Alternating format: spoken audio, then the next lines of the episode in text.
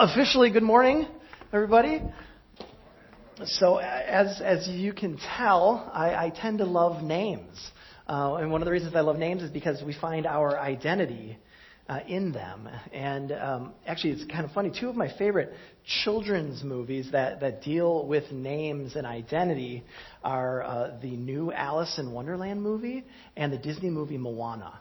So those, those are both pretty cool movies if you haven't seen them. In the new Alice in Wonderland movie, Alice is older now, and then she goes back to Wonderland, but she doesn't remember that she's been there.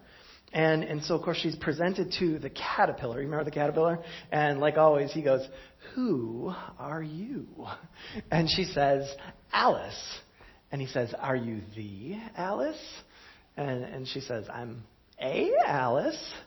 Um, and then throughout the movie, um, she goes from being not hardly Alice to mostly Alice, and then finally at the end, when she embraces her identity, Alice at last.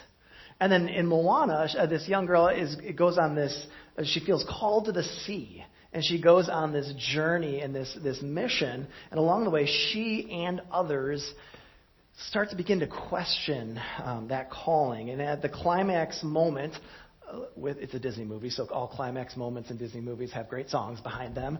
She sings out, "I am Moana," and it's just like yes. And I hear that a lot in my house, so you can't, can't blame me.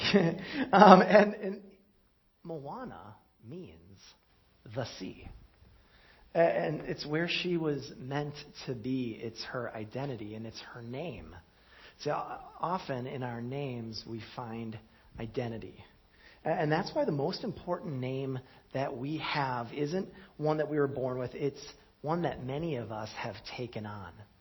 It's the name of Jesus Christ. And unfortunately, to the world, um, that name doesn't mean much these days. The name Christian, little Christ follower, doesn't mean much these days. And I think the problem is, though we've taken on his name, we haven't embraced his identity. Uh, see, when we take on his name, we're also supposed to take on his identity. And we do take on his identity. And that's actually going to be a major piece of what we're going to look at this morning. Knowing who we are and whose we are changes how we see ourselves and the world around us. And it changes how we act both inwardly toward ourselves and outwardly to others and to the world. And so if you have a Bible with you, I want you to open up with me to Romans chapter 8. Romans 8, we're going to be looking at verses 12 through 17. And so if you have one of our red Bibles, that's on page 800. And if you'd like a Bible to use, Scott is just waiting to bring one to you. You have to wave boldly at him. And so Scott would love to bring you one of our red Bibles to use. And so page 800 in the red Bibles, Romans 8, verses 12 through 17. And as we read through this passage, one of the things I want you to look for is any place it talks about our identity. And one of the most important elements of identity is knowing who we were, who we are, and who we will be. Who we were, who we are, and who we will be. Uh, and that's really what I want you to look for as we read through this. And this passage hits on all three of those. And so let's read that together. Romans 8, 12 through 17. Therefore, brothers, we have an obligation, but it is not to the sinful nature to live according to it. For if you live according to the sinful nature, you will die. But if by the Spirit you put to death the misdeeds of the body, you will live. Because those who are led by the Spirit of God are sons of God. For you did not receive a spirit that makes you a slave again to fear, but you received the spirit of sonship. And by him we cry, Abba, Father. The Spirit Himself testifies with our spirit that we are God's children. Now, if we are children, then we are heirs, heirs of God and co heirs with Christ, if indeed we share in His sufferings, in order that we may also share in His glory. Well, let's take a moment and, and just pray before diving in any further.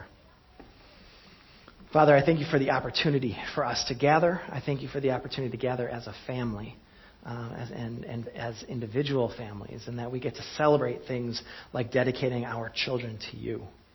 That, that our hearts are um, wanting to say, Lord, help me let go. Help me surrender even what's most precious to me um, because my relationship with you is the most precious, and their relationship with you is the most precious. Uh, Father, I, I, I, pray that all of us in our hearts would be able to continue uh, and to be able to see that our relationship with you is what is most important in our lives. Uh, and that you would open up our eyes and our hearts to what this passage of Scripture is saying about who we are and, and our identity. And I pray this in the name of Jesus. Amen. Well, verse 12 started by saying we have an obligation, but that it's not to the sinful nature. And it's interesting because in the original Greek, that word uh, that was written there, um, that word obligation, is actually the word debtor. I thought this was really interesting.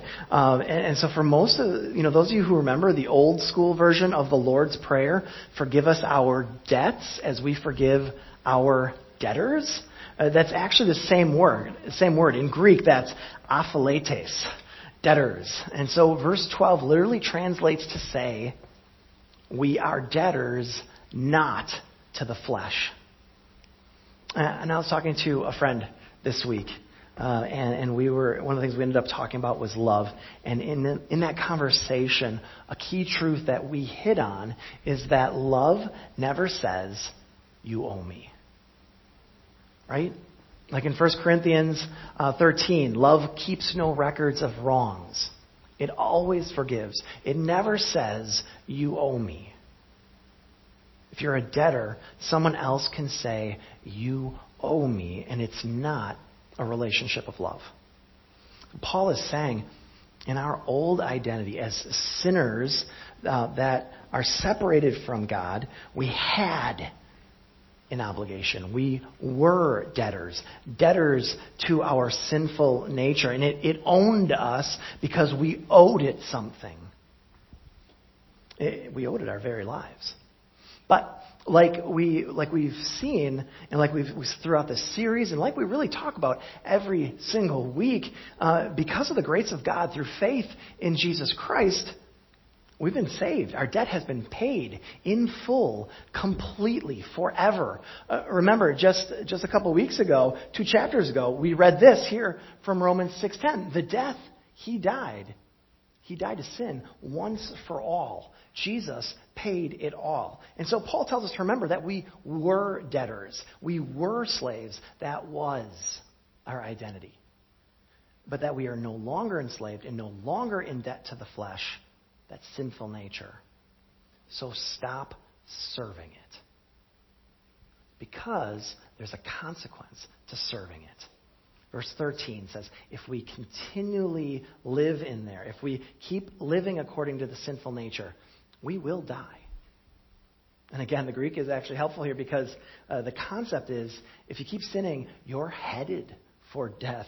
You're on the verge of dying. Not, not dying for something good, but dying for something that's worthless. Jesus has paid for our eternal debt of sin. But if we choose to live in sin without seeking to repent or to turn from it, there's going to be a price. I mean, how many stories do we need to hear? And we hear them a lot um, of, about followers of Jesus, even pastors, that have fallen into sin and their lives and their families have been destroyed. Right? Actually, uh, very recently, right now, Billy Graham is in the news quite a bit, a lot, because of his passing away last week. And anytime we think of Billy Graham, of course, we think of his upstanding character. But the last time Billy Graham was, his name was in the news was a couple of years ago um, when they were talking about his grandson who's also a pastor, was also a pastor, and how he resigned from his ministry position because of having multiple affairs. See, Paul says if you live there, you're headed for death. You're headed for senseless suffering, you and your family. It's not a punishment, it's a consequence, and it's a fact. Sin kills. Sin destroys.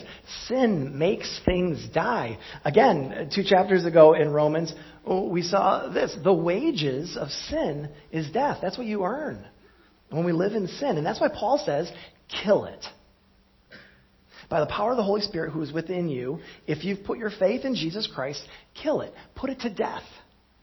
Put to death the misdeeds of the body.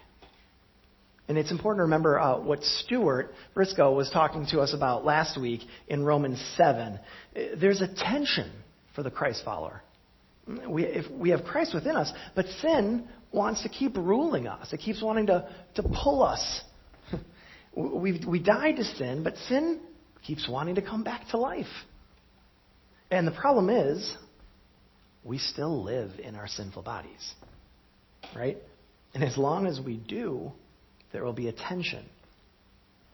I think I shared this story a couple years ago, but um, back before we had our first child, one of our friends from college threw us a, um, a, a baby shower, and her husband is a pastor, and he was giving the toast, and he said, um, very quickly, you'll soon realize after your beautiful child is born that you have given birth to a little sinner. and it didn't take us too long to realize how true those words were. Our precious little children, even the ones that we dedicated this morning, are little sinners in need of a Savior. And they, they are literally born with a propensity, a nature to sin. About a week ago, my son Noah, who's uh, two and a half, picked out the book that he wanted to read for uh, bedtime story. And, and every night we, we usually read one regular story, one or two Bible stories, and then we pray before we go to bed. And so uh, the book he brings to me is this one here. and um, I'm going, okay, uh, sure. So I, I flip open to the first page. and I'm going, oh boy. So I said, Son, is, uh, is the reason you like this book because of the pretty mermaids? And he said, Yeah, Papa, my like the mermaids. I'm thinking, Yeah, you do. so let's read a different book, okay? One day my son's going to kill me for sharing that story. But he's just two. Right? He, he doesn't know any better. He's just following the sinful nature within him, uh, a sinful nature that he hasn't learned how to put to death yet.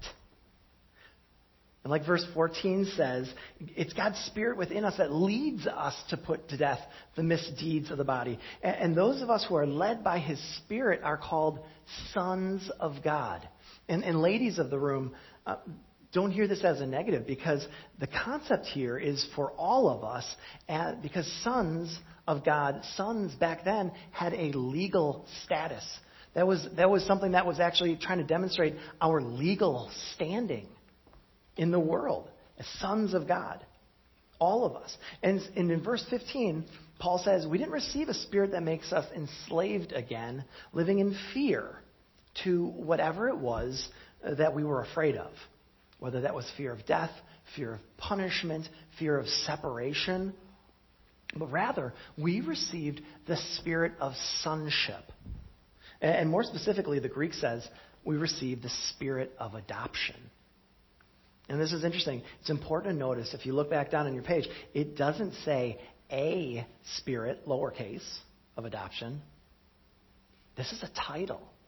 It's, it's like Jesus being called the Prince of Peace the Holy Spirit is, be called, is being called the Spirit of adoption. It's a marker of his identity. It's what he does. He is an adopter. And when he is in us, we are the adopted. And by him, we can cry out, Abba, Father. And being able to call God Dad is actually a pretty big deal. It's a marker of our relationship with him and a marker of our identity. So my, my daughter Ella, who I do- dedicated earlier here, she has no fear of not being my daughter one day. Uh, what can my daughter do to make her not my daughter? Right? She has no fear of not being enough or doing enough to earn or keep that title, to keep that identity. She is my daughter. And the Holy Spirit testifies within us that we need to have no fear of being enough or doing enough to keep the identity of being God's children in Jesus Christ. Jesus was enough, He did enough. He is our righteousness and our right standing with God. And like verse 17 says, if we're God's children, then we're also heirs with Jesus Christ. This is where it kind of gets interesting because uniquely, the inheritance we receive isn't self glorification or possessions or wealth. Uh, it's sharing Jesus' glory and also sharing Jesus' suffering. And, and the suffering part comes in that dying to self, dying to sin, dying to non eternal stuff. It's dying to everything that separates us from Christ so that we can live free and unbound. And that's what the Spirit leads us to do because of who He is and then who we are. So, before we started this passage, I asked you to kind of keep your eyes open and look for any place that it talks about identity, and specifically those elements of who we were, who we are, and who we will be. And I think what, what happens is when we, when we step back from this passage, what we see is who we were is a slave. Who we are is a son. And who we will be is an heir. And in fact, being an heir is something that we both are, already are, and, and one day will fully be. So it's both present and future. And so, I was a slave. I am a son. I will be an heir. And actually, I want to repeat that. Tim, can you throw that on the slide? I was a slave. I am a son. And I will be an heir. But okay, here's the problem. Remember, we addressed this earlier as well to the world, the name Christian, unfortunately, uh, doesn't mean much. And I think that the reason is because we have an identity problem. I was a slave, but sometimes I slip back into that old identity. I am a son, but sometimes I forget to live in that new identity. And I will be an heir. But sometimes I misunderstand or don't have a vision for what that means.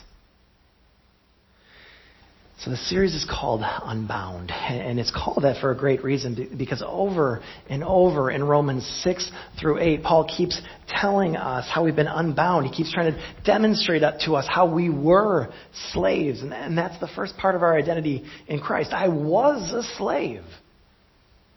But like Paul knows, sometimes we slip back into that old identity. So, how do we address the problem? The, the problem of slipping back into that old identity of, of being a slave. Well, I've got a, a quick commercial to see maybe if that can give us some guidance here.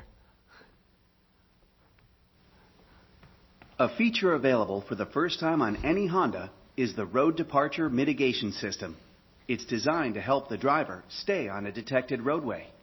It employs a windshield mounted camera, also used by the lane departure warning system, to identify lane markings, including painted yellow or white lines, Botts' dots, and cat's eye markers.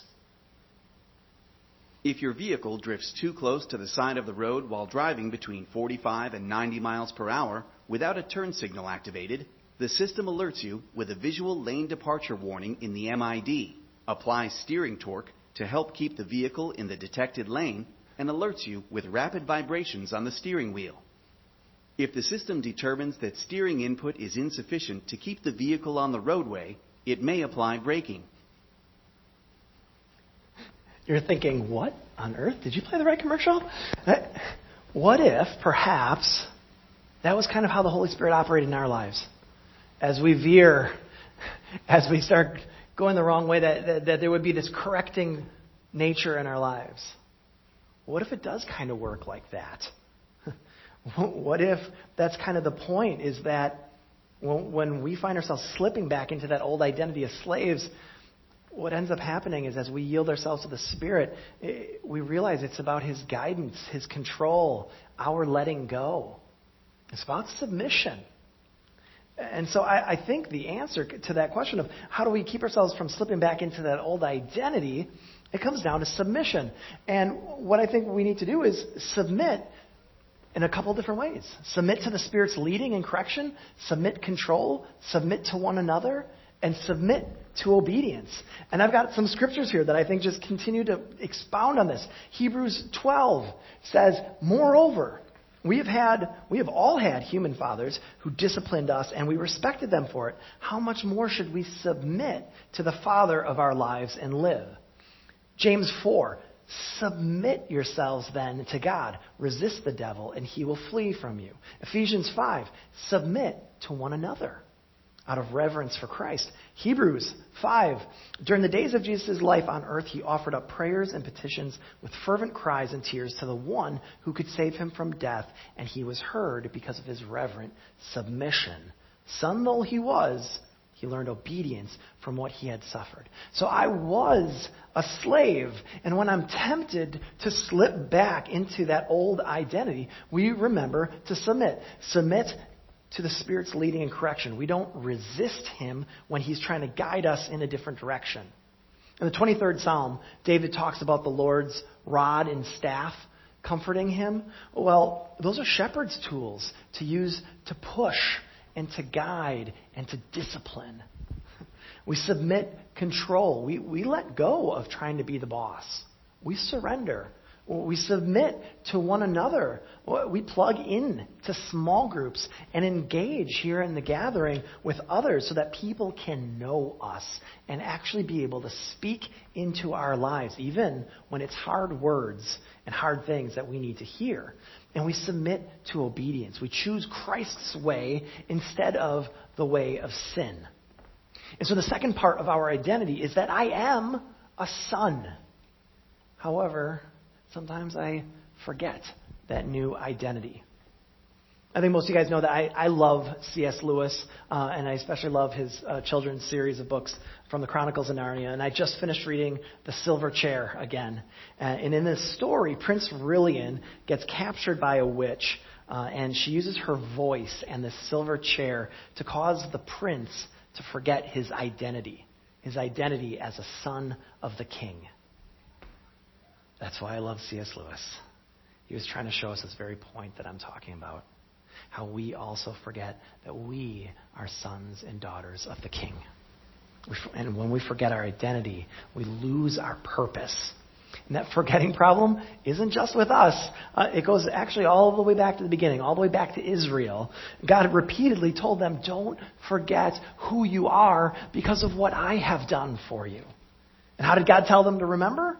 Well, he says this here several times in Deuteronomy Fix these words of mine in your hearts and minds. Tie them as symbols on your hands and bind them on your foreheads.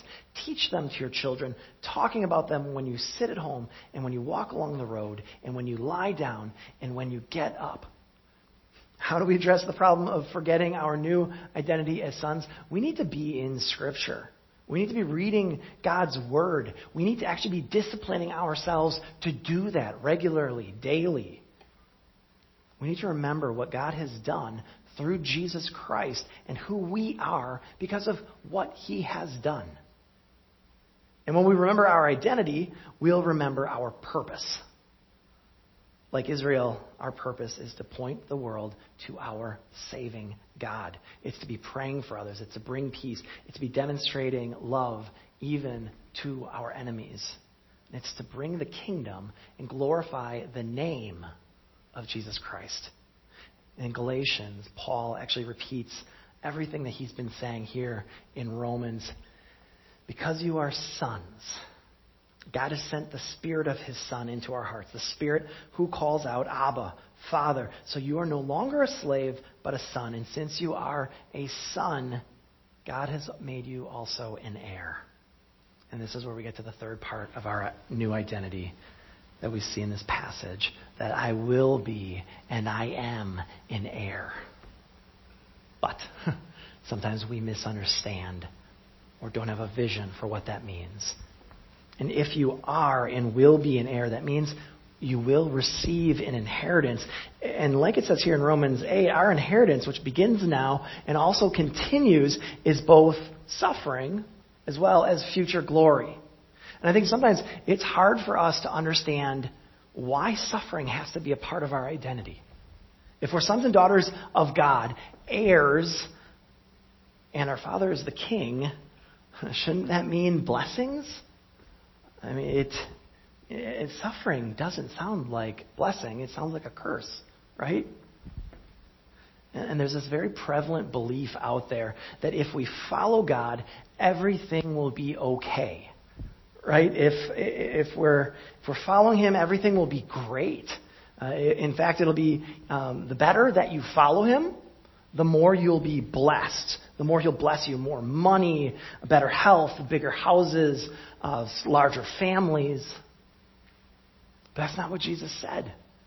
That's not what he said at all. In the Beatitudes of, that he says in Luke, Jesus said, Blessed are you when men hate you, and when they exclude you and insult you and reject your name as evil because of the Son of Man. Your name. And the Apostle Paul agrees in 1 Peter, or uh, Peter rather, in 1 Peter 4. Peter says, Dear friends, do not be surprised at the painful trial you are suffering as though something strange were happening to you, but rejoice that you participate in the sufferings of Christ so that you may be overjoyed when his glory is revealed. If you are insulted because of the name of Christ, you are blessed. For the Spirit of the Lord and of God rests on you. If you suffer as a Christian, do not be ashamed, but praise God that you bear that name. What's in a name? A lot. Our very identity, which gives us our an understanding of who we are. And it gives us a vision for what that means. Can you see why I like names?